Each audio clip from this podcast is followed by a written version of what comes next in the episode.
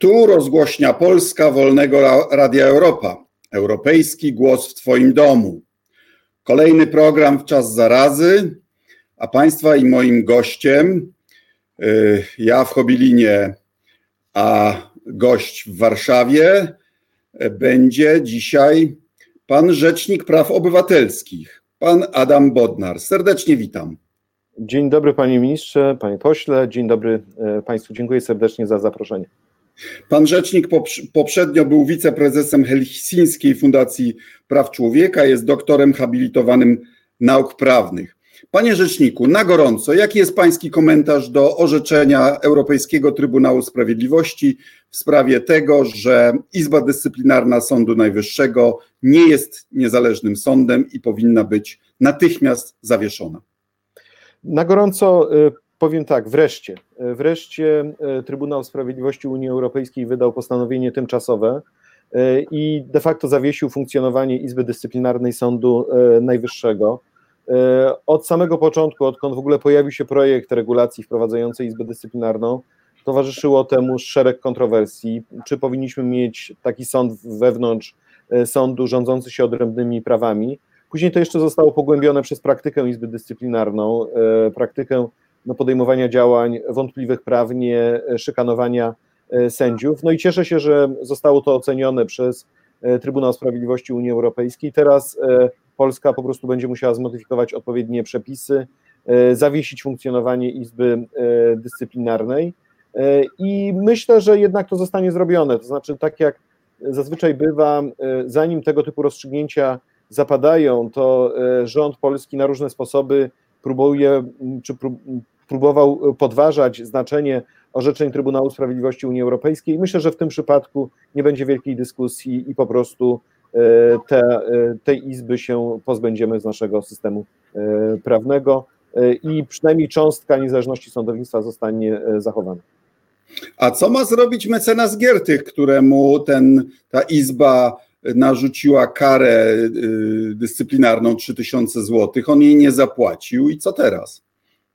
No teraz ma bardzo twardy argument, y, już nie tylko wynikający z jego własnych analiz, że ta Izba działa niezgodnie z konstytucją prawem unijnym, ale się powołać na to, że y, ta Izba została oceniana jako działająca sprzecznie z prawem unijnym, tym odstąpić od wypłacania tej tej kary, myślę, że nikt e, nie będzie podejmował żadnych e, dalszych działań w stosunku do mecenasa Giertycha, jeżeli tak postąpi.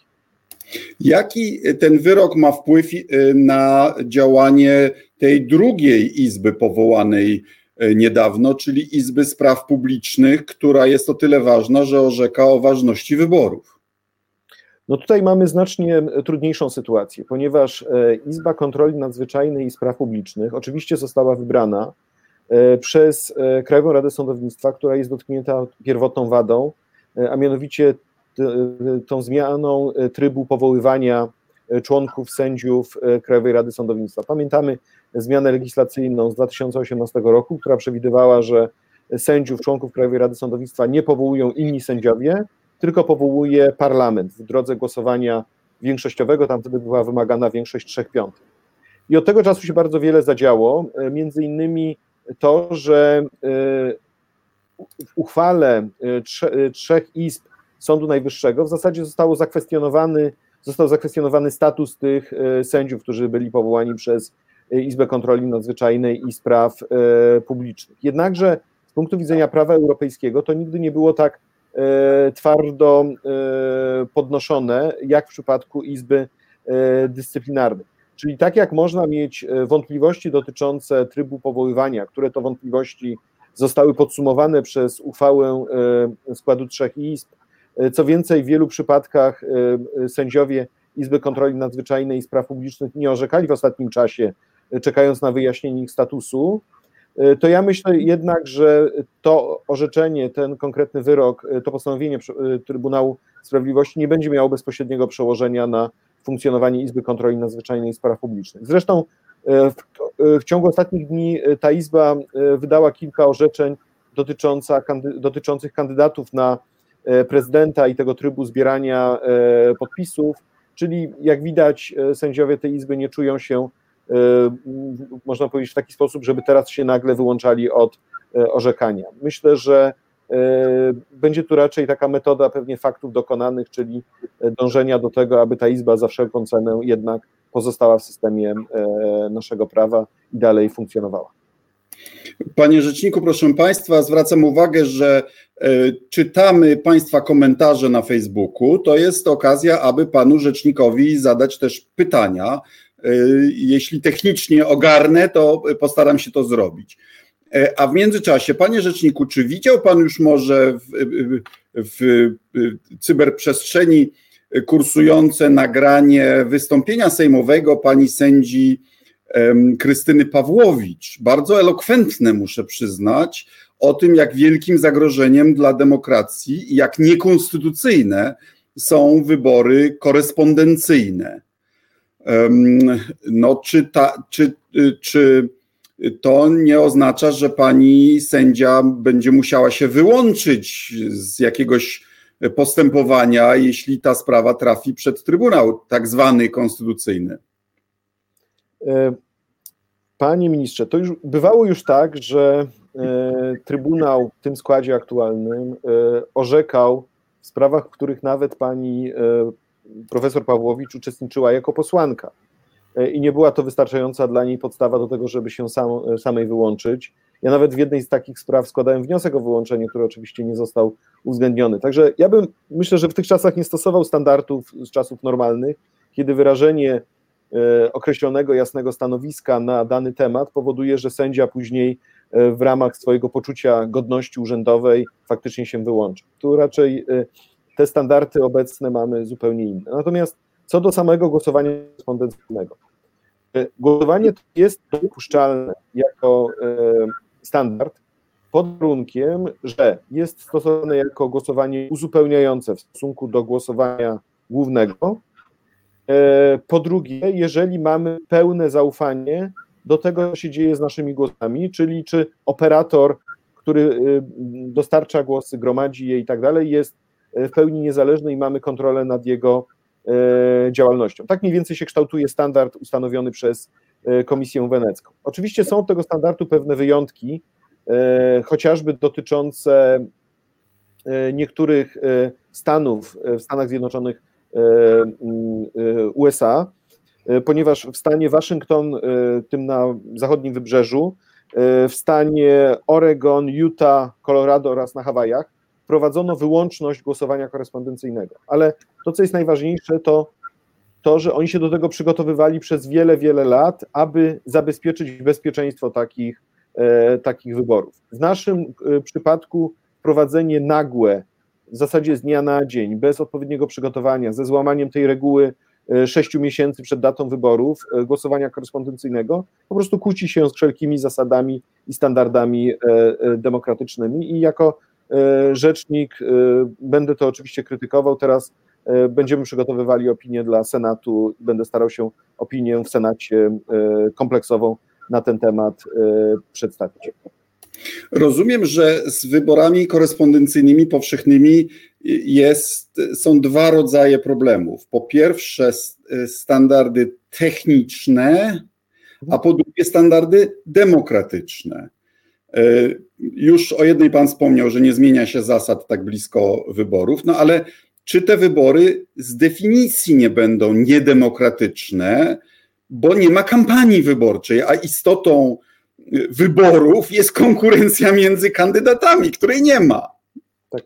E, oczywiście musimy tutaj na to patrzeć nie tylko i wyłącznie z punktu widzenia e, takiej perspektywy, jak to przeprowadzić, jak ma się to odbyć e, i jak to dobrze zorganizować pod względem technicznym, ale musimy brać pod uwagę to wszystko, co jest związane już z toczącą się kampanią wyborczą i ogłoszonym terminem wyborów prezydenckich, bo jesteśmy w trakcie tej kampanii, ona nie została w żaden sposób formalnie e, zawieszona, a jednocześnie wszystkie ograniczenia dotyczące naszej wolności przemieszczania się, wolności osobistej, wolności organizowania pokojowych zgromadzeń e, są w zasadzie zawieszone. E, I trudno wyobrazić sobie prowadzenie normalnej kampanii wyborczej, która się odbywa tylko i wyłącznie w internecie, kiedy nie możemy spotkać wyborców, kiedy kandydaci nie mogą zaprezentować swojego programu, kiedy mu, tak naprawdę jedynym środkiem, za pomocą którego mogą prowadzić kampanię, to jest, to jest internet. To nie są normalne warunki na prowadzenie kampanii wyborczej.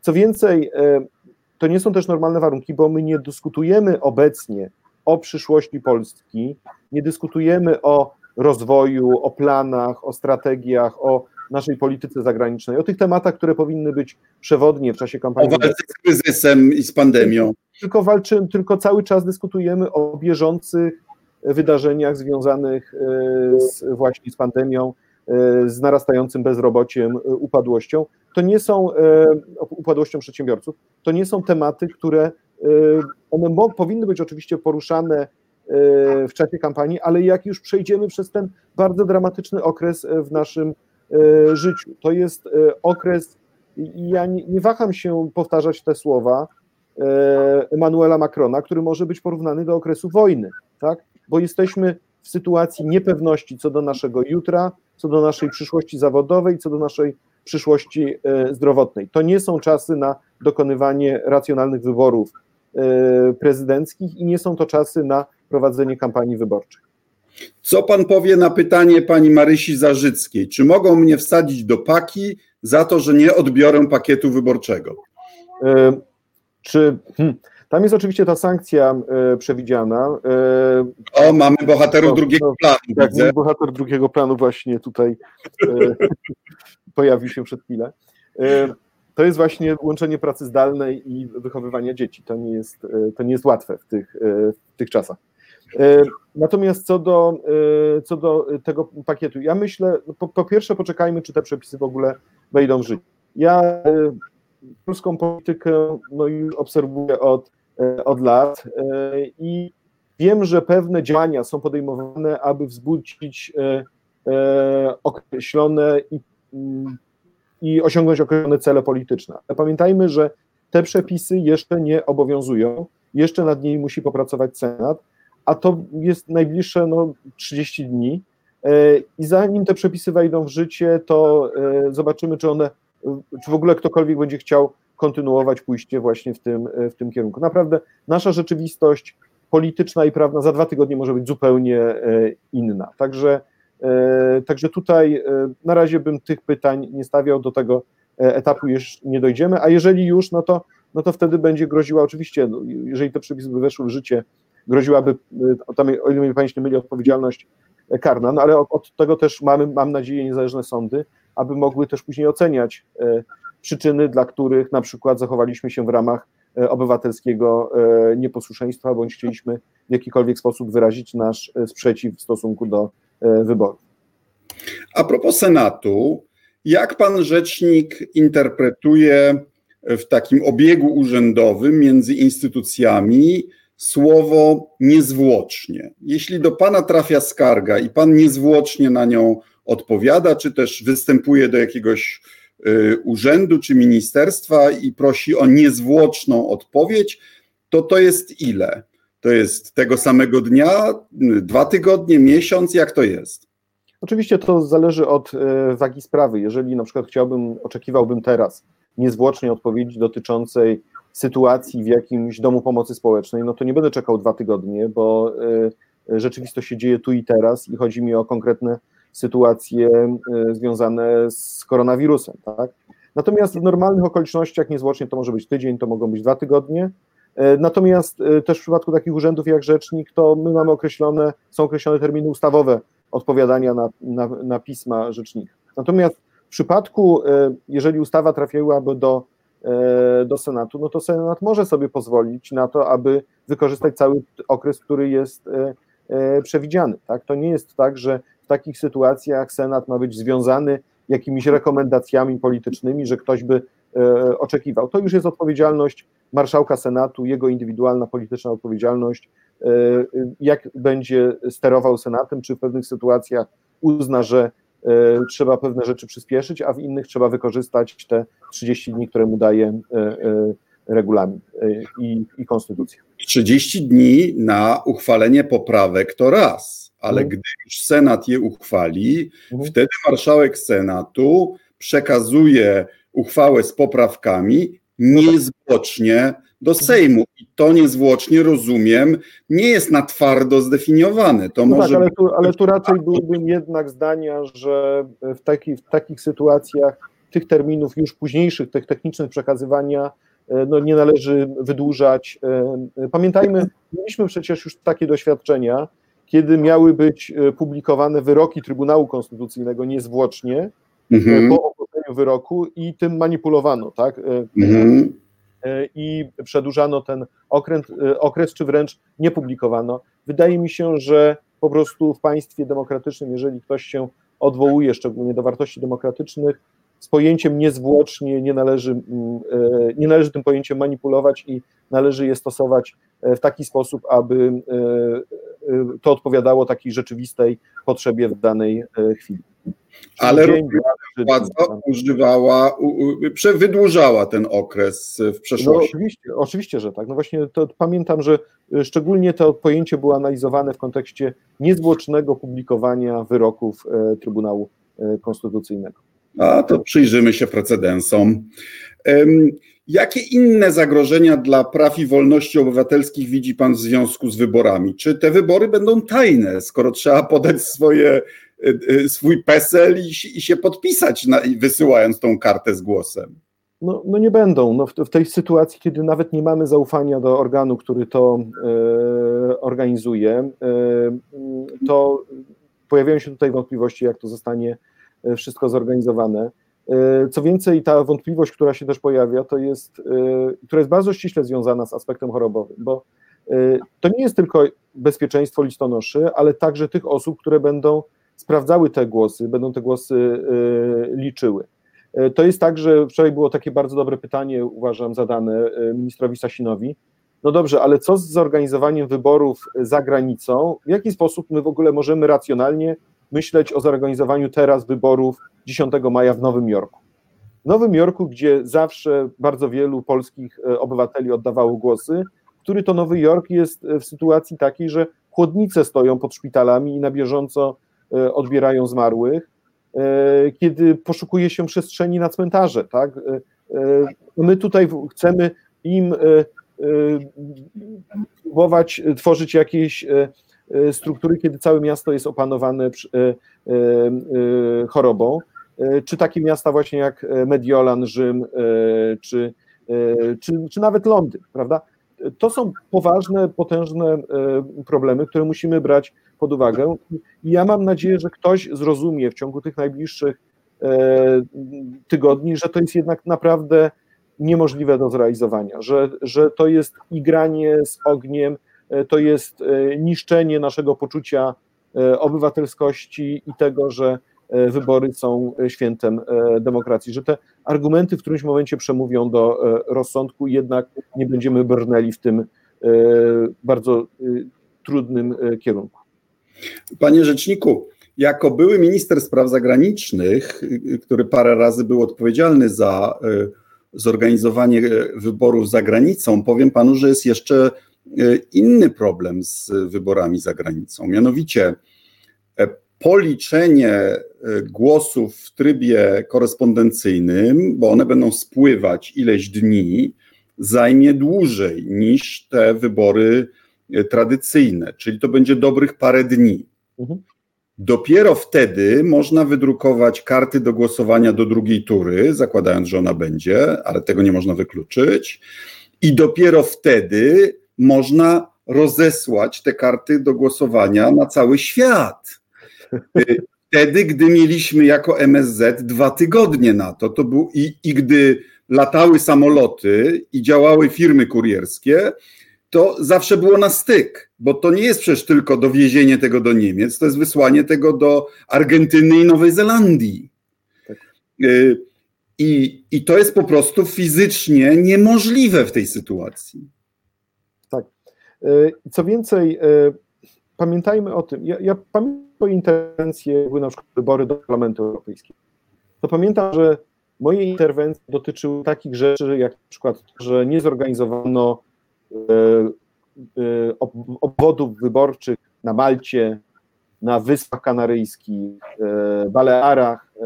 Tego typu rzeczami się zajmowałem, tak? Czyli upominając się o to, mówiąc, słuchajcie, tam będzie te 500 osób, 800, 300 w tych różnych miejscach oddalonych, które też chciałyby poczuć się obywatelem i musicie zorganizować dla nich lokal wyborczy. Co więcej, nawet miałem sporo sukcesów, to znaczy później, jak już były wybory parlamentarne e, w 2019 roku, to ta mapa wyglądała znacznie lepiej niż w przypadku wyborów do Parlamentu Europejskiego.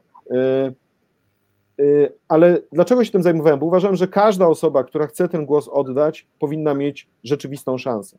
A teraz my szastamy de facto milionami głosów wyborczych na zasadzie takiej, a może się tam nie załapią, ważne pleby tylko tą y, większość, y, która, y, która być może wybierze jednego właściwego kandydata i to, i to się liczy. To jest po prostu lekceważenie, kpina z wyborów i, i nie wiem, jakich argumentów można jeszcze użyć, tak, żeby powiedzieć, że gramy w jakiejś teraz orkiestrze, która zmierza w celu, który nie powinien się po prostu, nie powinien mieć miejsca. My powinniśmy być teraz na etapie ogłoszenia stanu klęski żywiołowej w rozumieniu ustawy o stanie klęski żywiołowej i powinniśmy e, po prostu przesunąć wybory, zatrzymać zegar i e, przejść przez okres epidemii, następnie znieść stan klęski żywiołowej i ten zegar na nowo uruchomić e, i zorganizować porządnie normalne wybory, tak żeby kandydaci mogli w nich uczestniczyć i żeby każdy miał równe szanse, żeby wyborcy mogli tych swoich kandydatów spotkać, mogli się angażować, być wolontariuszami i żebyśmy też rozmawiali o tych rzeczach, które są najważniejsze, bo jak już będziemy po stanie epidemii, to też będziemy wiedzieli, jakie na przykład poszczególni kandydaci mają programy, jak sobie radzić ze skutkami epidemii. To będzie strasznie ważne w kontekście najbliższych pięciu lat, szczególnie biorąc pod uwagę te zagrożenia gospodarcze występujące na całym świecie. Przechodząc, y, przechodząc do właśnie spraw związanych z epidemią, pani Justyna ze Ślesina u mnie po sąsiedzku pyta, czy, czy wolno jeździć na rowerach? O ile mnie pamięć nie myli, to w tym e, rozporządzeniu Rady Ministrów jest mowa o rowerach miejskich. E, I mhm. rowery jako te, e, które budzą szczególne zainteresowanie, są uznawane jako ten środek transportu no, nieuprawniony. Natomiast pamiętajmy. Przecież jeżeli rowery są w, odle w odpowiedniej odległości, to jakie to stwarza zagrożenie?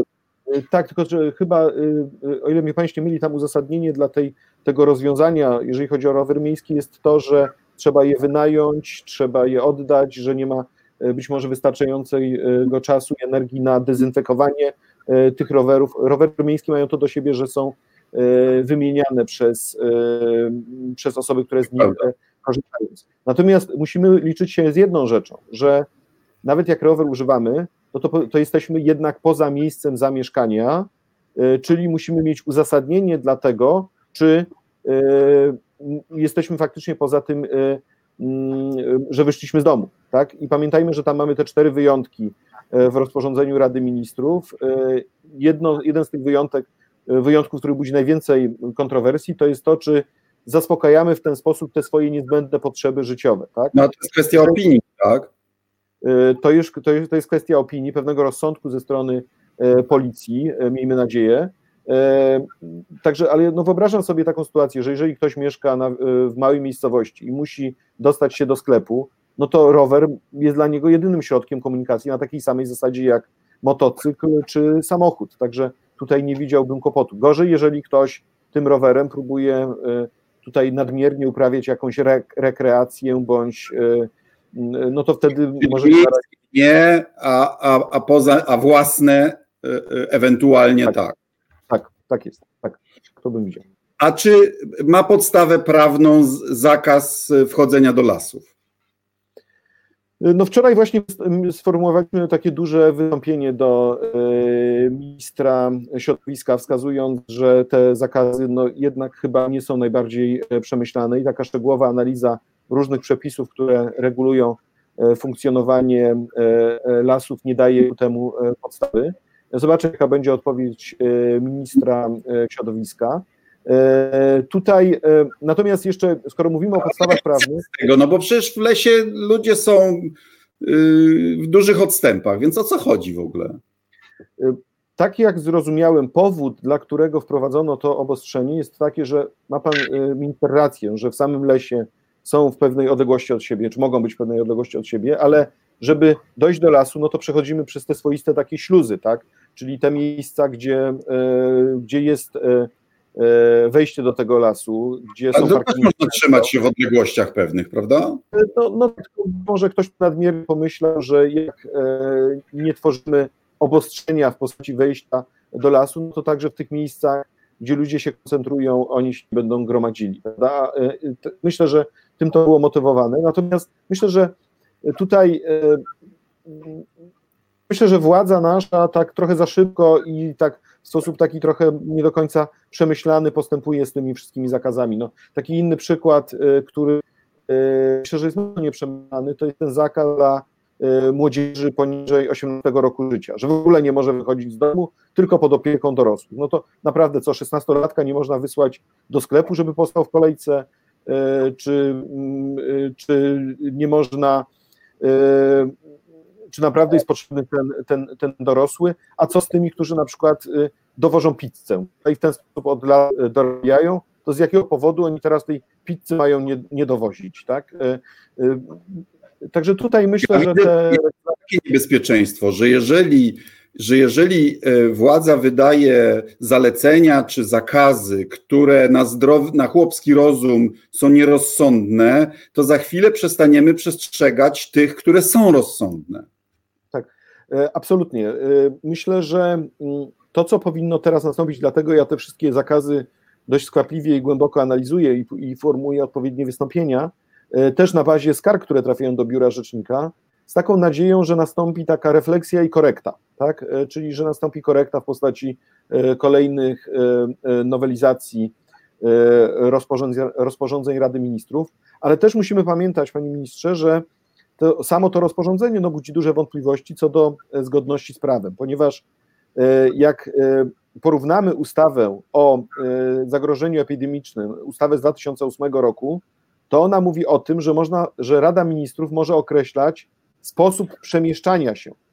Czyli, że mhm. może wydać rozporządzenia, które będą określały sposób przemieszczania się. A tutaj została przyjęta zupełnie inna, inny sposób regulacyjny, a mianowicie zakazano w ogóle przemieszczania się, zakazano opuszczania miejsca zamieszkania i wprowadzono od tego kilka e, wyjątków. Także tutaj e, myślę, że mogą nas czekać też sprawy przed sądami, gdzie obywatele pokrzywdzeni tymi nakładanymi karami będą mówili, no zaraz, ale czy one miały wystarczającą podstawę ustawową?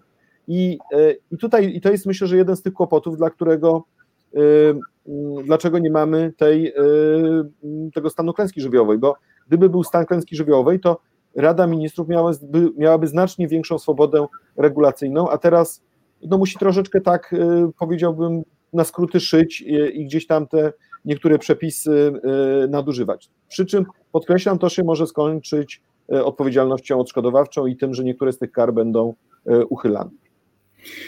Czyli jeśli podstawa prawna zakazu wchodzenia do lasu jest wątpliwa, to obywatel, który ma wątpliwości, może nie przyjąć mandatu i zaczekać, aż sąd kwestię rozstrzygnie, prawda? Tak, taką możliwość oczywiście ma, może poczekać na e, sąd w tej, w tej sytuacji. Natomiast e, nie może też, żebyśmy tutaj się zrozumieli, nie może oczekiwać na przykład od policji, że policja będzie dokonywała samodzielnie, policjant będzie dokonywał samodzielnie analizy konstytucyjności przepisów. To nie jest rola policji. Policja ma za zadanie wykonywać przepisy tak, jak one e, obowiązują, natomiast ten świadomy obywatel, e, który uznaje, że coś jest jednak nie tak z tymi przepisami, może liczyć na późniejszą drogę e, sądową.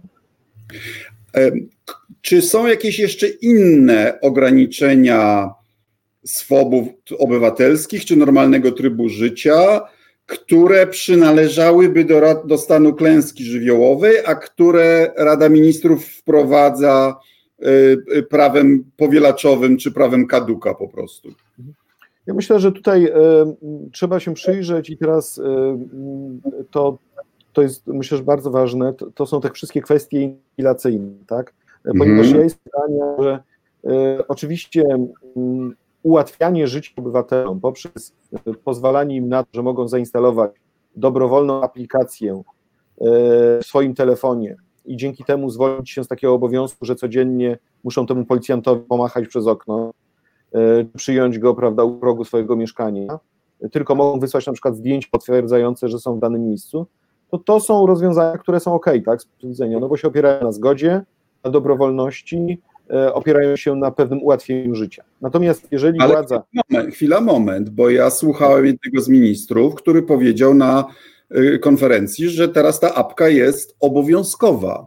Czy jest Właśnie, na to no i tu, prawda? E, no, e, no i, tu, i tu wchodzimy w kłopot, prawda? No bo jeżeli wchodzimy w obowiązkowość tego typu aplikacji, no to tu już wtedy jesteśmy inwigilowani nadmiernie Oczywiście to się odbywa w trybie ustawowym, natomiast no, powstaje pytanie, w jaki sposób mamy szybko zareagować, czy zaopiniować, czy zaprotestować, jeżeli do tych poszczególnych ustaw antykryzysowych wrzuca się setki przepisów, ustawy liczą kilkaset, ponad 100 stron i uchwalane są na zasadzie prawda, ekspresu i nawet jeżeli są dane kolejne na etapie senackim, później nikt nie chce w ogóle o tych korektach E, rozmawiać. To jest wielka tragedia, tak? ponieważ my tak przez ostatnie lata popsuł się proces legislacyjny i, e, i przyzwyczailiśmy, może nie przyzwyczailiśmy się, chciałbym tego słowa używać, ale e, władza nauczyła się do maksimum wykorzystywać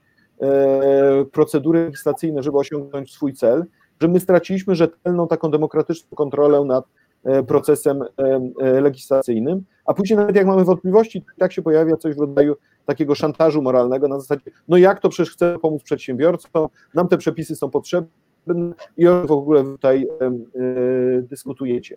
I tak krok po kroku pozbywamy się różnych aspektów naszej e, wolności. Ja jedyne, na co mam nadzieję, to to, że jednak w wyniku pewnych protestów z tych e, regulacji będzie władza rezygnowała, bądź też przyjdą kiedyś normalne czasy, kiedy my dokonujemy weryfikacji tych różnych przepisów i, e, i zostaną one wyeliminowane z naszego e, prawa. Jolanta Aleksiewicz pisze, czy siostra może pojechać do niepełnosprawnej siostry w święta? Siostra mieszka z korą mamą. E, tutaj oczywiście proszę zauważyć, że w przypadku świąt rząd nie dawał takich, prawda, twardych e, zaleceń zakazu e, opuszczania e, miejsca zamieszkania. Wydaje mi się, że jeżeli mamy do czynienia z osobą chorą, która wymaga opieki, to możemy twierdzić, że to jest to zaspokojenie niezbędnych potrzeb, potrzeb życiowych. Wydaje mi się, że, że ja bym na ten argument się jednak mm, powoływał, tak? bo są to myślę, że tak, że trzeba przyjąć też jakieś takie, powiedziałbym, kryterium rozsądku.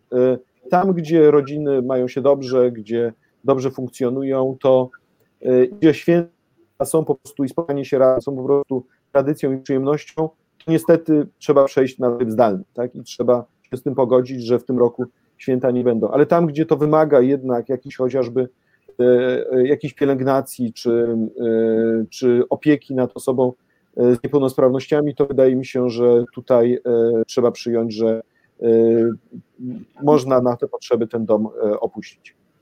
Ale znowu uważajmy, zasada tego dystansu społecznego, zasada dwa metry na, na ulicach i tak dalej, i tak dalej. A co pan sądzi o tej regule, że do 50 wiernych w kościele? Przecież ona jest zbyt zgrubna na polską rzeczywistość. 50 osób w katedrze może być pusto, a 50 osób u mnie po sąsiedzku w wiejskim kościółku to jest ścisk. No to jest znowu, to jest ryzyko zakażenia, to jest ryzyko przenoszenia choroby. I, i znowu musimy, ja myślę, że to jest wielka odpowiedzialność też po stronie kościołów, po stronie proboszczów, po stronie hierarchów kościoła, żeby tak to wszystko zorganizować, aby to zagrożenie było e, absolutnie e, minimalne i żeby było e, i żeby też dostosować taką pracę w tych dniach świątecznych do, do tego, co wiemy po prostu o tym, jak się choroba przenosi. Pamiętajmy, że stłoczenie na jednym obszarze, w jednym miejscu może spowodować, że w ciągu pół godziny, godziny, to kilkadziesiąt osób będzie za chwilę zakażonych. W taki sposób jej nie prowadzimy i, i w ten sposób powodujemy krzywdę dla e, wszystkich innych, e, e, dla samych siebie, tak? A jeżeli mamy co do tego wątpliwości, no to po prostu spójrzmy na statystyki e, i spójrzmy także na, e, na to, że choroba nie omija, choroba, omija, choroba obejmuje E, wszystkie grupy społeczne, e, niezależnie od tego, czy jesteśmy bogaci, czy biedni, czy ustosunkowani, czy też, e, czy też nie. I dlatego róbmy wszystko, aby minimalizować zagrożenie. Panie Rzeczniku, mnie się zdaje, byłem przez 14 lat w pięciu czy sześciu rządach, że to, co dzisiaj mamy w realu w Polsce, to jest podręcznikowy stan klęski żywiołowej. Jaka jest pańska hipoteza, dla, dlaczego rząd nie chce dać sobie więcej uprawnień, żeby zgodnie z konstytucją i ze stanem rzeczywistym wprowadzić ten stan. W szczególności, co pan sądzi o tym argumencie, że, że wtedy trzeba będzie wypłacać jakieś gigantyczne odszkodowania zagranicznym firmom i, i to doprowadzi Polskę do ruiny? Ja myślę, że główny i podstawowy powód, dla którego nie jest, nie jest ogłaszany stan klęski żywiołowej, to jest powód polityczny, czyli ta kwestia wyborów e, prezydenckich. I myślę, że tu już nawet, nawet chyba rząd tego już nie ukrywa e, za specjalnie, że o to chodzi. I później, jak to bywa, szukanie, następuje takie szukanie rozpaczliwe różnych argumentów, żeby uzasadnić z góry postawioną e, tezę. Teraz może spróbujmy się z tymi argumentami rozprawić. Po pierwsze, kwestia odpowiedzialności odszkodowawczej. Pamiętajmy, że i tak teraz rząd e, ponosi duże koszty kryzysu e, i e, można by sobie wyobrazić, że nawet jeżeli pojawiają się później jakieś roszczenia odszkodowawcze, to można dokonywać pewnych potrąceń z tych świadczeń, które zostają wypłacane i tak w ramach radzenia sobie z kryzysem. Poza tym jest to sytuacja tak nadzwyczajna i tak nietypowa, że nikt nie będzie oczekiwał od państwa polskiego, e, że z dnia na dzień będzie wypłacało e, e, odszkodowania, tylko na przykład można to rozciągnąć na lata, można to rozciągnąć na 20-30 lat poprzez emisję obligacji. Oczywiście to będzie. Ja tego mogą, można określić w ustawie, prawda? Tak jest. Także to, to wszystko jest do, do, do określenia. Przecież Polska ma różne roszczenia odszkodowawcze z przeszłości, e, z którymi jeszcze do dzisiaj sobie e, też e, nie poradziła, jak chociażby te wszystkie roszczenia reprywatyzacyjne, prawda? One też gdzieś wiszą nad, nad Polską, ale to nie jest tak, że to z dnia na dzień spowoduje bankructwo. Ono oczywiście zwiększy, mogą zwiększyć poziom ogólnego zadłużenia państwa, ale da radę sobie z tym długoterminowo poradzić. Po drugie, mm, wydaje mi się, że następuje taka swoista manipulacja, jeżeli chodzi o posługiwanie się pojęciami stanów nadzwyczajnych, bo mamy dwa stany, które teoretycznie można by ogłosić. Jeden to jest stan y, klęski żywiołowej, a drugi to jest stan wyjątkowy. I teraz w przypadku, gdyby to. No, no pani, pani wicepremier Inspe powiedziała, że będzie wojsko na ulicach i zdaje się, internet nam wyłączą, tak? No właśnie, bo teraz tak, jak przeczytamy ustawę o stanie y, y, wyjątkowym, to wtedy widzimy, czemu on przede wszystkim służy.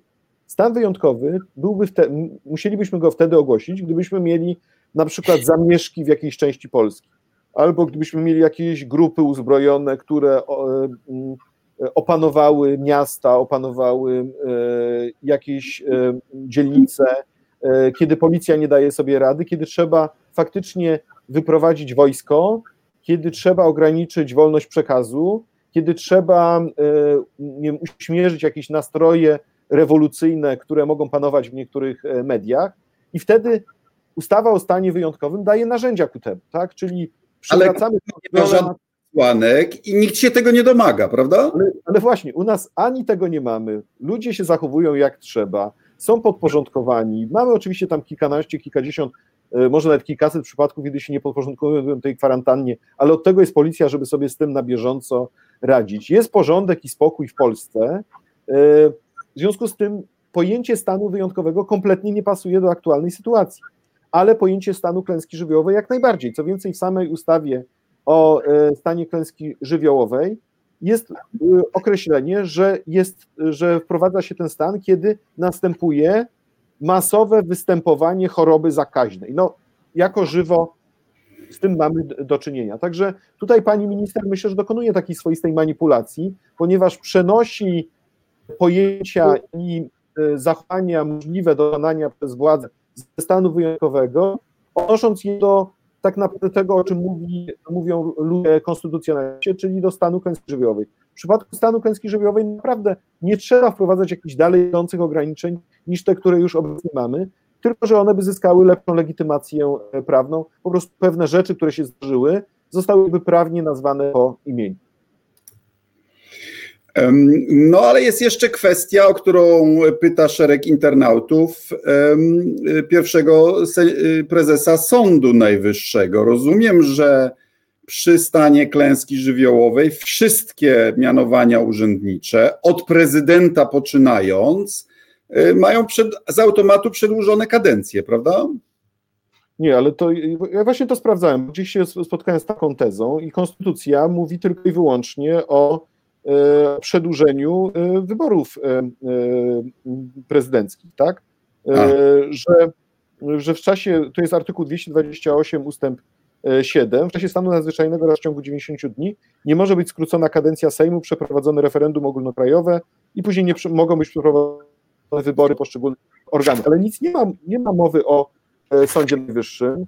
E, także nie wiem, nawet mógłbym myśleć o sobie samym, tak, że moja kadencja też zmierza ku końcowi i nigdzie nie spotkałem się z przepisem, który by zakładał, że moja kadencja ulega jakiemuś tutaj e, zawieszeniu na ten, na ten czas. Bo przecież E, proszę zauważyć, no, wybór e, pierwszego prezesa e, obecnie zależy od, tam musi być tak, że jest to zgromadzenie ogólne się zbiera, sędziów Sądu Najwyższego, one wybiera, to zgromadzenie wybiera pięciu kandydatów i z tego prezydent wybiera pierwszego prezesa Sądu Najwyższego. Być może ja czegoś nie doczytałem, ale wydaje mi się, że tutaj nie ma przepisu, który by pozwalał na jakiekolwiek zmiany w tym, w tym zakresie.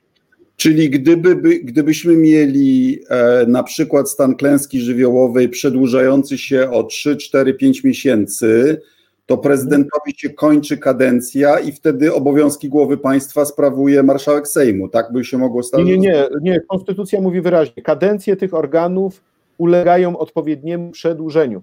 Tak Czyli jest. prezydent dalej pełni swoją funkcję. Tak w ogóle jest. nie ma do tego wątpliwości. Także nie ma tutaj jakiegoś musu, po prostu dalej sprawuje funkcję. To jest tak jakby, to ładnie zostało ujęte w, w analizach konstytucjonalistów. Jakbyśmy zatrzymali zegar. Zatrzymujemy zegar, wszyscy dalej sprawujemy władzę, ci, którzy w stosunku do których ten zegar został zatrzymany e, i e, następnie kończymy stan e, klęski żywiołowej i ten zegar jest ponownie uruchomiony. Czyli jedynym problemem jest to, że Jarosław Kaczyński sądzi, że dzisiaj jeszcze E, e, pan prezydent wygra te wybory, a za trzy czy sześć miesięcy, jak już będzie skutki kryzysu i obywatele też ocenią władzę co do tego, jak sobie z tym kryzysem radzi, może być trudniej. I oto, oto jest cała gra, prawda? Myślę, że e, w tezie pana ministra może być dużo prawdy, ale tu już trzeba było się wgryźć w umysł pana premiera chińskiego. Pan rzecznik się do dyplomacji nadawał. A no, ze... się uczyć pana ministra. A, a ze spraw takich, takich bardziej długofalowych. Ta pandemia dotyka także osadzonych w więzieniach. To są nadal obywatele. To nie są ludzie, których myśmy gdzieś do czarnej dziury wrzucili. W wielu krajach przerywa się prze, y, y, wykonywanie kar. W Polsce, rozumiem, też powstała taka możliwość. Y, jaka jest sytuacja w polskich więzieniach? Czy, to nie, czy, czy tam nie mogą, czy, czy ścisku nie ma zbyt wielkiego i czy wobec tego więzienia nie mogą się stać rozsednikami tej pandemii? Ja myślę, że to nie tylko chodzi o więzienia, tylko chodzi o wszystkie miejsca, które są nazywane jako miejsca pozbawienia wolności. E, miejsca, gdzie obywatel, który tam trafia, nie ma takiej swobody, jeżeli chodzi o opuszczenie takiego miejsca. Proszę zauważyć, że teraz mamy największy kłopot e, i, i to jest naprawdę zagadnienie, które powinno być absolutnym priorytetem dla władz aktualnie, to są domy pomocy społecznej. Proszę zauważyć, że domy pomocy społecznej tam często przebywają na przykład osoby, które są ubezwłasnowolnione. One nie mają swojej woli, że oni, one wychodzą i sobie gdzieś.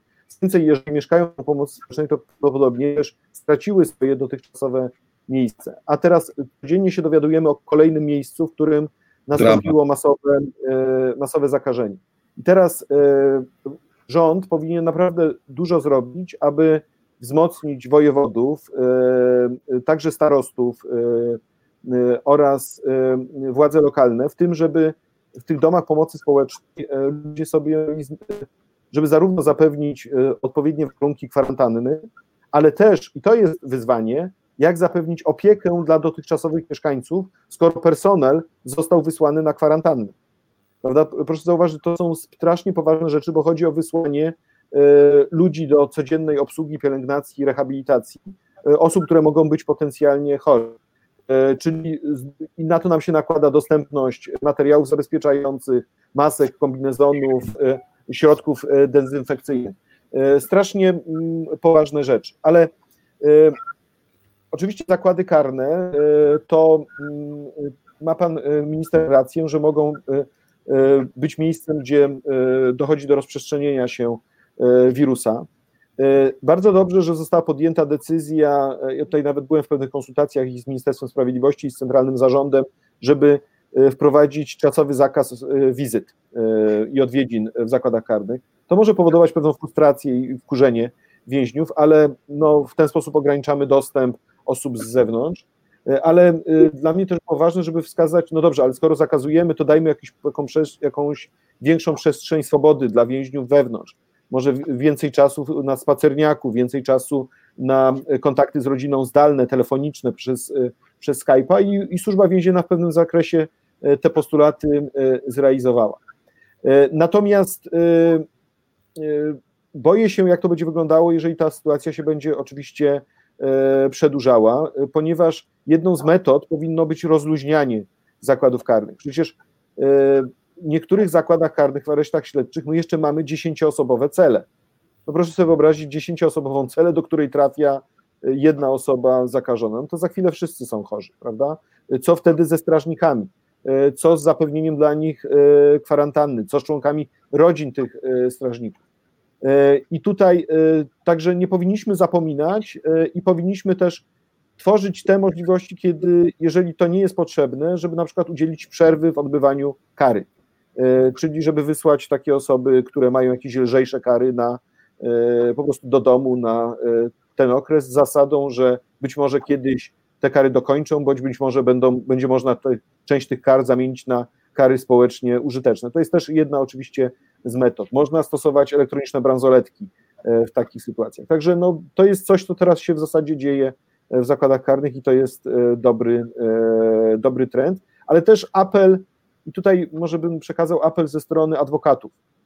Jeżeli adwokaci przekazują sędziom argument, że może nie ma sensu stosować aresztu, bo jak osoba trafi do aresztu, to jest większe ryzyko zakażenia koronawirusem, to drodzy sędziowie, traktujcie ten argument poważnie. Tak? E, pomyślcie rzeczywiście, nie myślcie automatycznie o, o takich e, sprawach. E, pomyślcie, że tu chodzi o, o naprawdę te największe e, wartości w postaci ludzkiego życia i ludzkiego e, zdrowia. A czy już teraz pomijając sprawę pandemii, czy pan rzecznik uważa, czy jak kształtuje się dynamika? Czy nadal w Polsce jest nadużywany areszt i czy areszt jest traktowany jako wydobywczy? Ja myślę, że niestety wróciliśmy do, do złych czasów. To znaczy, ja teraz nawet panie ministrze, nie będę panu słodził, ale pamiętam, że jak pan był ministrem, to wtedy yy, był dość duży nacisk ze strony MSZ-u na to, aby wykonywać wyroki Europejskiego Trybunału Praw Człowieka dotyczące systemowego problemu związanego ze stosowaniem aresztu tymczasowego. I wtedy pod wpływem nacisku Strasburga my faktycznie y, zmniejszyliśmy problem i tych aresztów było znacząco y, mniej. E, na koniec 2014 e, roku to było w okolicach 4,5 tysiąca, 5 tysięcy aresztów e, w ciągu roku. Proszę sobie wyobrazić, że teraz w 2020 my jesteśmy na poziomie 9 tysięcy, 9200. Czyli, czyli znowu... represyjność czy, czy przestępczość? No nie, no, przestępczość jest na tym samym poziomie. Statystyki są dokładnie takie same, tak? Nawet się lekko zmniejszyły statystyki przestępczości, ale represyjność rośnie. Z czym to jest związane? Jeżeli prokurator żąda aresztu, to sędzia jest w znacznie gorszej sytuacji, żeby tego aresztu odmówić, jeżeli wie, że jak tego nie zrobi, to będzie miał zaraz na głowie rzecznika dyscyplinarnego, bądź też zostanie jakaś historia rodzinna tego sędziego opisana w mediach zaprzyjaźnionych. No są różne metody wywoływania e, presji i były też przypadki, kiedy za treść orzeczeń aresztowych e, wszczynano normalnie postępowania dyscyplinarne w stosunku do, do sędziów. I to wszystko powoduje ten tak zwany mrożący skutek, wskutek czego e, sędziowie znacznie mniej mm, chętnie stosują środki wolnościowe, takie jak poręczenie osobiste czy poręczenie majątkowe, zakaz opuszczania kraju. E, czy dowód policyjny. Także to jest, e, tak to wygląda i oczywiście w pojedynczych przypadkach e, mm, jest tak, że można się domyślać, że celem aresztu to jest wydobycie określonych informacji. Na to się też skarżą biznesmeni polscy, że dlatego byli aresztowani. Był kiedyś opisany taki przypadek jednego przedsiębiorcy z branży budowlanej, że nawet Bloomberg poświęcił taki wielki tekst jego przypadkowi, opisując E, właśnie na czym to ta próba wydobycia określonych zeznań polegała i dlaczego ta osoba w tym areszcie e, siedziała. E, no, moją uwagę zwrócił konkretny przypadek osoby, którą znam oczywiście, otwarcie to deklaruję, ale pan Stanisław Gawłowski, senator, który jest w tej chwili sądzony i podczas jego procesu pod przysięgą jeden ze świadków zeznał, że y, on zniesławił senatora, mówiąc o tym, że przekazał mu jakieś mieszkanie w Chorwacji y, y, jako łapówkę i że on bardzo przeprasza. To jaki jest status prawny takiej wypowiedzi? Czy to znaczy, że, że ta osoba z pod. Bo, bo, bo jemu prokuratura tak na niego naciskała. To znaczy, co, ktoś pod przysięgą się przyznaje do złożenia fałszywych zeznań pod presją prokuratury. No i jednocześnie jaki to jest standard cywilizacyjny? No, ja myślę, że w, w Wielkiej Brytanii, gdzie mieszkałem parę lat, gdyby się okazało, że prokuratura szantażuje świadka, to by się y, skończyło dymisjami, znaczy nie do pomyślenia w ogóle. A u nas, u nas jest standardem, o którym wszyscy wiedzą. Panie redaktorze, ja myślę, że to jest e, rzecz, o której my czasami e, zapominamy. To znaczy tak, jak przyjrzymy się różnym reformom, które były w Polsce przeprowadzane od 2015 roku, to opinia publiczna koncentrowała się na takich zagadnieniach, najpierw jak Trybunał Konstytucyjny, później jak sądownictwo, i to były takie główne dwa wiodące tematy. Natomiast gdzieś z boku zostawiliśmy takie głębokie zainteresowanie tym, co się, co się działo w międzyczasie w prokuraturze oraz y, w służbie cywilnej oraz y, w służbach specjalnych. Ponieważ to jest zawsze trochę bardziej skomplikowane, trudniejsze do przedstawienia i trudniejsze do takiego codziennego e, e, analizowania. Natomiast myślę, że wiele takich niepokojących, trudnych wydarzeń z ostatnich lat brało się z tego, że działania prokuratury i różne nadużycia popełniane przez prokuraturę nie spotykały się z, jakimkolwiek, z jakąkolwiek odpowiedzialnością. No bo jeżeli prokurator narusza pewne standardy, no to kto ma go oskarżyć, jeżeli e, prokuratura jest wręcz zainteresowana w tym, żeby e, osiągnąć określony cel e, polityczny. Ile mieliśmy takich pokazowych zatrzymań biznesmenów? Po to, żeby pokazać, prawda. Już dostają odszkodowania, prawda? No tak, ale dostawali. No i, no i co z tego, tak? Jeżeli. Jeżeli to następowało pół roku, rok, rok, rok później i nawet media już nie wracały do tych spraw tak intensywnie, ponieważ już były na innym etapie dyskusji publicznej. Czy no, przypomnijmy sobie członków Komisji Nadzoru Finansowego, którzy zostali z dnia na dzień zatrzymani i przewiezieni na drugi koniec Polski po to, żeby coś osiągnąć określony efekt polityczny za pomocą tych działań. Wydaje mi się, że sprawa pana posła Gawłowskiego też była tym przypadkiem. Ja tam zresztą w tych sprawach starają się dość mocno interweniować, wskazując na użycia dotyczące procedury pozbawienia go immunitetu. I zresztą nawet chyba wydaje mi się, że moje interwencje mogły na niektórych etapach trochę, trochę pomóc. Ale wszystko wiąże z takim poczuciem braku odpowiedzialności prokuratury za swoje działania, a i tym, że prokuratura jest ściśle związana e, z rządem, że jest ta unia e, osobowa i to bezpośrednie e, podporządkowanie wszystkich prokuratorów. I dlatego, jak ja bym miał oceniać, też tak patrzeć z perspektywy na zaangażowanie różnych grup zawodowych, to ja mam niezwykły szacunek dla prokuratorów ze Stowarzyszenia Lex Super Omnia.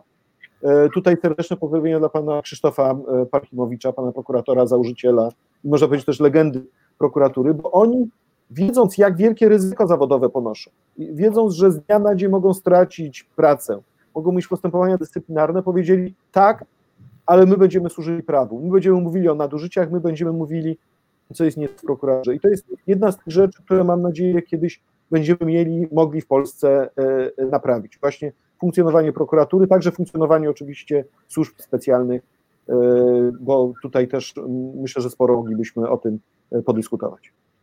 A co pan sądzi o takich drastycznych naruszeniach prawa do prywatności, wtedy gdy z prokuratury czy ze służb wrzuca się do domeny publicznej um, intymne rozmowy, myślę o państwu, państwu Kwaśniewskich, ale jak się pan pewnie domyśla, nie tylko o nich, w których na rozmowach, w których nie stwierdzono przestępstwa, nie postawiono zarzutów, a które sobie w, w, w telewizji, w, w, mediach funkcjonują, ambarasując setki i tysiące ludzi. Uważam, że ujawnianie materiałów podsłuchów, e, jeszcze kiedy dokonują tego służby państwowe, e, to jest absolutny skandal e, i to jest absolutne łamanie praw i wolności obywatelskich, w szczególności artykułu 47 Konstytucji. Ja wydałem takie dość kompleksowe oświadczenie po sprawie tak zwanej willi Kwaśniewskiego i ujawnieniu podsłuchów e, e, w tym zakresie, wskazując dlaczego to narusza. Ale tak nawet, już nie wchodząc w tę analizę konstytucyjną, ja powiem tak na taki zupełnie mm, z takiego praktycznego punktu widzenia. Od czasu do czasu tak się składa, że w biurze rzecznika także mam dostęp do materiałów z podsłuchów, moje, mają e, dostęp moi współpracownicy. Ale kiedy mamy dostęp? Kiedy oglądamy akta sprawy w kancelarii tajnej po wcześniejszym uzyskaniu certyfikatu dostępu do informacji e, niejawnych, zazwyczaj informacji tajnych albo ściśle tajnych. Czyli ta gwarancja ochrony tych danych ze względu na to, że znajdują się tam dane dotyczące informatorów, dotyczące technik operacyjnych, dotyczące e, informacji intymnych, informacji wrażliwych jest bardzo wysoka. A my po prostu, jedna ze służb, CBA, po prostu zupełnie bez żadnej refleksji zamieściła całość e, w internecie, żeby każdy mógł się e, zapoznać. Co to będzie oznaczało? To w normalnych okolicznościach to by oznaczało odpowiedzialność karną przedstawicieli służb e, specjalnych, którzy to zrobili, ale tu znowu wracamy do tematu prokuratury i jej upolitycznienia. Natomiast obecnych, jedyne na co mogą liczyć te osoby, to są postępowania odszkodowawcze przeciwko skarbowi państwa i mogą liczyć na to, że sądy będą na tyle niezależne, żeby orzec i, i zasądzić odszkodowanie na rzecz y, tych osób. I to trzeba zrobić, to jest wa to ważne, żeby zrobić, żeby w takich sytuacjach nie odpuszczać i dochodzić ochrony swoich praw, nawet chociażby po to, żeby jeżeli się w kraju przegra, to żeby później wygrać w Europejskim Trybunale Praw Człowieka e, w Strasburgu.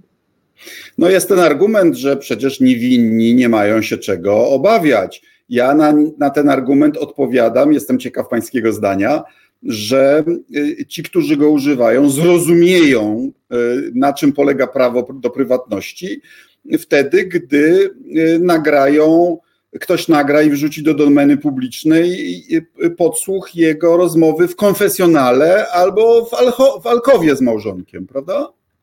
Tak jest, znaczy nie możemy tego argumentu używać. To jest argument populistyczny. Po to mamy procedury, żeby procedury nas chroniły przed e, nadużyciami ze strony e, organów e, władzy. Co więcej, możemy się znajdować w różnych sytuacjach, możemy mówić różne rzeczy, Natomiast później ujawnianie jakichś szczątkowych, fragmentarycznych informacji może być wykorzystane przeciwko nas, aby nas pogrążyć, aby nas ośmieszyć. Po to właśnie mamy prawo do prywatności, aby służby mogły w to prawo ingerować, ale tylko wtedy, kiedy to jest uzasadnione celem, kiedy mamy też wszystkie gwarancje związane z tym, że to my decydujemy, jakie informacje o nas są ujawniane, a jeżeli już są ujawniane, to musi się to odbywać w określonym trybie i przy e, odpowiedzialności odpowiednich osób, które za to podejmują, które podejmują decyzje w tym zakresie. Zmierzając powoli do końca, co pan rzecznik sądzi o pytaniu Jerzego Kamińskiego, które jest wyświetlone na ekranie? Jak się ma do sprawiedliwości ośrodek w Gostyninie, tam są zamknięte osoby, które już poniosły karę za swoje winy. To prawda, że te e, osoby poniosły karę, e, natomiast e, niestety poprzedni rząd w 2014 roku przyjął ustawę, która mm, określiła zasady umieszczania w tym ośrodku izolacyjnym, dalszej izolacji osób, które swoje kary odbyły ze względu na ich zagrożenie dla życia publicznego, dla zdrowia życia innych osób. Ja uważam, że e, jak może powiem tak, ja kwestionowałem ustawę, niektóre jej rozstrzygnięcia przed Trybunałem Konstytucyjnym, ale akurat Trybunał Konstytucyjny pod przewodnictwem profesora Andrzeja Rzeplińskiego uznał, że taka ustawa jest dopuszczalna. Dlatego jako rzecznik ja się obecnie koncentruję na tym, e, aby przynajmniej ustawę e, zmodyfikować w taki sposób, aby nie zamykać tych osób na zasadzie takiej, że to się czasami boimy, co się stanie z osobą, która wcześniej popełniła czyn natury seksualnej, co ona zrobi po wyjściu na wolność, bo myślę, że y, za często jest tak, że jest taka presja, żeby taką osobę dalej izolować, a nie po prostu y, wypuszczać wolno. Dlatego obecnie w Gostyninie jest już prawie 80 osób. Ośrodek jest mocno przeludniony. Poza tym jest po prostu bardzo źle uregulowany pod względem prawnym. W zasadzie standardy regulowania więzienia E, przeciętnego więzienia są 10 razy lepsze niż ośrodka e, w Gostyninie i na tym się e, koncentruję. Wysłałem, jakbym policzył w czasie mojej kadencji, to wysłałem mniej więcej 30 różnych wystąpień, które dotyczyły ośrodka w Gostyninie. Byłem tam też na miejscu, ale niestety no, nie widzę tutaj takiej woli dialogu po stronie rządu. Ostatnio dostałem deklarację ze strony ministra sprawiedliwości, że Została powołana grupa taka robocza, zespół, który ma rozwiązać ten e, problem regulacyjny, ale kiedy to się stanie, czy to się stanie, to tego nie wiem. I tutaj, i tutaj pan e, minister użył takiego pojęcia czarna dziura. Jeżeli byśmy mieli stwierdzić, że jest jakaś czarna dziura w systemie polskiego prawa, to właśnie ten ośrodek Gostynin jest taką trochę czarną dziurą, takim miejscem nie do końca określonym prawnie, E, wątpliwym, jeżeli chodzi o stosowanie niektórych procedur i niewystarczająco uregulowanym, jeżeli chodzi o traktowanie osób, które są tam e, zamknięte. Panie Rzeczniku, tu szereg czytelników gratuluje Panu, dziękuję Panu, ale się martwi, co będzie, jak się Panu kadencja skończy. No co będzie? Rozumiem, że musi być wybrany nowy rzecznik, ale głos w tej sprawie ma Senat. Na ile to jest silny głos? Y, ustawa, y, tak, konstytucja mówi, że rzecznik jest wybierany przez Sejm za zgodą Senatu, mhm. Y, a ustawa o rzeczniku mówi, że dotychczasowy rzecznik sprawuje funkcję do czasu wybrania nowego rzecznika. Powiem tak, bywały takie okresy wcześniej, kiedy ze względu na niemożliwość czy pewną trudność wyboru rzecznika dotychczasowy dalej pełnił funkcję. O ile pamiętam, profesor E, był rzecznikiem ponad 8 miesięcy dłużej, e, zanim e, został wybrany doktor Kochanowski. To jest myślę, że ciekawa procedura, ponieważ ona zmusza do tego, żeby siły polityczne Uzgodnić, reprezentowane w dwóch izbach uzgodniły kandydata, który byłby, można powiedzieć, na tyle, który by reprezentował, który by maksymalnie był do zaakceptowania przez właśnie, pomimo pewnego polaryzacji czy zróżnicowania sceny E, politycznej. Czyli takiego kompromisowego. Tak Czyli chociaż, chociaż tutaj mamy dobre y, zabezpieczenie konstytucyjne, prawda? No to jest zabezpieczenie ustawowe, tak? Także tak. oczywiście ustawę można y, zmienić. Y, Natomiast wydaje mi się, że po prostu ja bym apelował tutaj do, do tego, aby po prostu poszukać kompromisowego kandydata, na którego zgodzi się zarówno Sejm, jak i Senat. Być może inaczej, może to nie jest moja rola, żebym ja apelował, ale być może społeczeństwo obywatelskie tutaj powinno o coś takiego apelować. Panie Rzeczniku, serdecznie ja, ja, ja jestem do dyspozycji obywateli i tak długo jak trzeba będę swoją funkcję e, wykonywał i po prostu teraz e, i też jeżeli jeszcze mogę, to chciałbym bardzo zachęcić Państwa do tego, żeby nam sygnalizować e, różne problemy związane z koronawirusem. Całe moje biuro pracuje zdalnie, przyjmujemy sporo zgłoszeń na infolinii i każdego dnia kierujemy sporo różnych wystąpień dotyczących szczegółowych aspektów walki z koronawirusem i konsekwencji i naprawdę proszę nas wykorzystywać, bo my po to jesteśmy tutaj, żeby być takim i kontrolerem władzy, ale także takim życzliwym doradcą, gdzie jeszcze należy spojrzeć i co e, pozmieniać, e, jeżeli chodzi o funkcjonowanie naszego e, państwa. Panie Rzeczniku, serdecznie dziękuję za rozmowę i za wszystko, co Pan robi. Jest Pan głosem rozsądku i taką ostoją praworządności w tych czasach, gdy konstytucja i nie tylko są łamane. Serdecznie dziękuję. Dziękuję panie ministrze, dziękuję panie pośle, dziękuję bardzo za e, bardzo miłe spotkanie. Dziękuję państwu także za uwagę. Dziękuję. To była rozgłośnia Polska Wolnego Radia Europa, europejski głos w Twoim domu. Serdecznie dziękuję za uwagę. Proszę o szerowanie, o lajkowanie i zapraszam na następny odcinek, w którym spotkamy się w dziesiątą rocznicę katastrofy smoleńskiej, a moimi gośćmi będzie poseł Maciej Lasek i Grzegorz Rzeczkowski, autor książki Katastrofa posmoleńska. Serdecznie zapraszam. Dziękuję.